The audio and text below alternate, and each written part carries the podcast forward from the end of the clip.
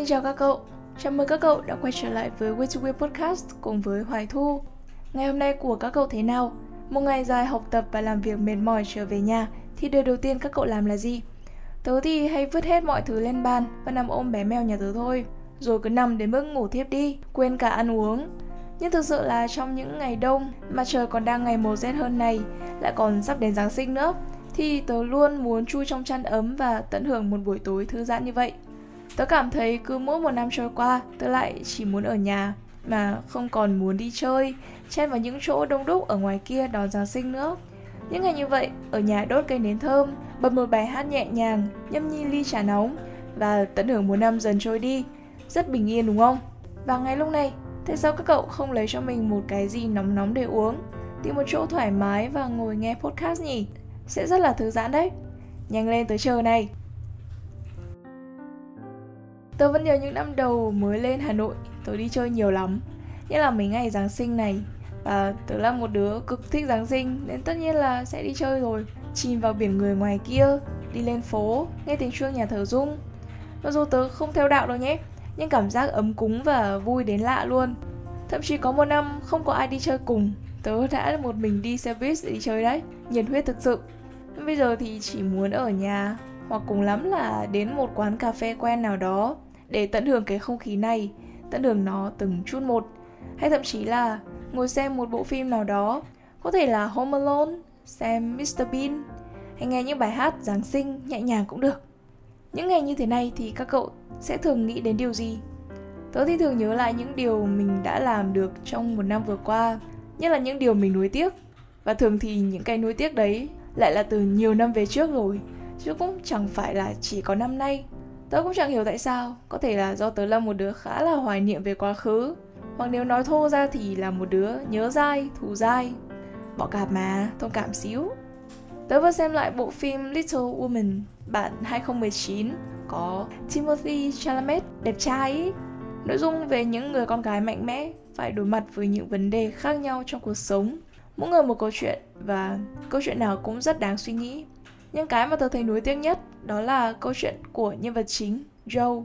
Vì theo đuổi cái lý tưởng là một cô gái trưởng thành, không dựa dẫm vào cái định kiến là con gái chỉ cần lấy được chồng danh giá mà đã bỏ lỡ người cô yêu và cũng là người yêu cô rất nhiều. Đó là Laurie, là anh Timothy đó. Thực ra tớ vừa đồng cảm nhưng mà cũng vừa thương vì chỉ muốn được công nhận mà cô đã phải bỏ lỡ quá nhiều, bỏ lỡ đến mức chỉ còn một mình để rồi khi nhận ra và muốn sửa chữa lỗi lầm đã quá muộn. Mặc dù sau đó Joe vẫn tìm được người đàn ông của đời mình, nhưng với một cảm xúc nào đó mà tớ vẫn thấy tiếc. Có thể là do anh Timothy đẹp trai và nhìn hai người họ rất đẹp đôi nên vậy. Vậy các cậu đã từng bị bỏ lỡ cái gì đó trong đời mà mình luôn cảm thấy hối tiếc chưa? Có thể là một cơ hội nào đó chỉ đến một lần, hay một người nào đó vô tình gặp nhưng lại không thể biết được nhau, hoặc chỉ đơn giản là một món đồ gì đó không kịp mua và rồi nó hết hàng và chẳng thể mua được lại nữa hay chỉ đơn giản là bỏ lỡ những dịp quây quần vui vẻ mà mình ước là mình có thể đi. Có thể tớ cũng đã từng bỏ lỡ một người trong cuộc sống của tớ. Mặc dù tớ không biết cậu đấy là ai và bao nhiêu tuổi, mặt mũi ra sao, nhưng mà tớ có cảm giác gì đó rất là thân quen. Chuyện là lúc đấy tớ mới học năm nhất đại học và vẫn đi xe buýt ý. Thì vô tình, hôm đó trời mưa và tớ thấy không có ô. Khi xe buýt dừng ở điểm, tớ đã chạy xuống và, kiểu, rất là cuống khi trời thì mưa này. Đường thì có nhiều vũng nước mà không biết là nên chạy ra chỗ nào nữa. Thì đột nhiên có một bạn nam cầm ô và che cho tớ. Thế là hai đứa chẳng nói chẳng rằng cùng đi bộ. Tớ vẫn không hiểu tại sao tớ đã không nói câu gì, chỉ đưa mắt lên nhìn cậu ấy. Đó là một cậu bạn cũng cao, đeo khẩu trang, nên tớ cũng chẳng biết mặt mũi ra sao nữa. Chỉ biết là cậu đấy có một cái nốt ruồi gần khóe mắt. Và đấy, hai đứa cứ đi thôi. Khi gần đến trường rồi thì cậu ấy có hỏi tớ học khoa nào. Và không hiểu vì một cái lý do gì đó mà tớ chỉ đáp là tớ không học trường đó, rồi chạy đi luôn. Và, kiểu, chẳng nhớ là phải cho số điện thoại hay là nick face gì cả. Nghe như chuyện ngôn tình nhở? Nhưng mà cái câu chuyện ngôn tình này thì nó chả có happy ending. Cũng chẳng phải là kết thúc buồn mà nó bị dở dang. Vì sau đó tớ cũng chẳng gặp lại cậu đó nữa. Mặc dù tớ đã căn giờ xe buýt để đi như hôm đó, nhưng mà cũng chẳng gặp bao giờ nữa. Hoặc là có cùng xe nhưng cũng chẳng nhận ra nhau đấy nhiều lúc có những cái mà mình vô tình bỏ lỡ nó rồi thì mãi sau này mình cũng chẳng thể tìm lại được.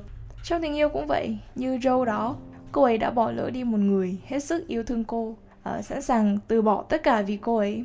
Nhưng mà Joe lại không muốn vì thế mà mình là một gánh nặng mà thẳng thừng từ chối cái tình cảm đó và bước đi cô độc một mình. Có thể là tớ cũng gần như gặp cái trường hợp đấy nên tớ thực sự thấy tiếc cho cô ấy. Nhưng biết làm thế nào được khi tất cả đã xảy ra? Và mình thì chỉ có thể nuối tiếc nó. Một bộ phim nữa mà tớ nghĩ cũng khá là phù hợp với hai từ bỏ lỡ, đó là bộ phim chúng ta của sau này. Một câu thoại thực sự rất là nổi tiếng mà nếu như các cậu có chưa xem phim thì cũng có thể đã nghe qua rồi. Đó là chúng ta của sau này, cái gì cũng có, nhưng lại không có chúng ta. Cảm giác nghe nó rất là thấm và đượm buồn vô cùng. Những lúc chúng ta khó khăn nhất, nghèo đói nhất thì lại cùng nhau cố gắng vượt qua và vẫn hạnh phúc nhưng bây giờ chúng ta không còn nghèo đói, không còn khó khăn nữa thì lại chẳng thể bên nhau. Ở một sự ờ, bỏ lỡ có thể nói là đáng tiếc nhất.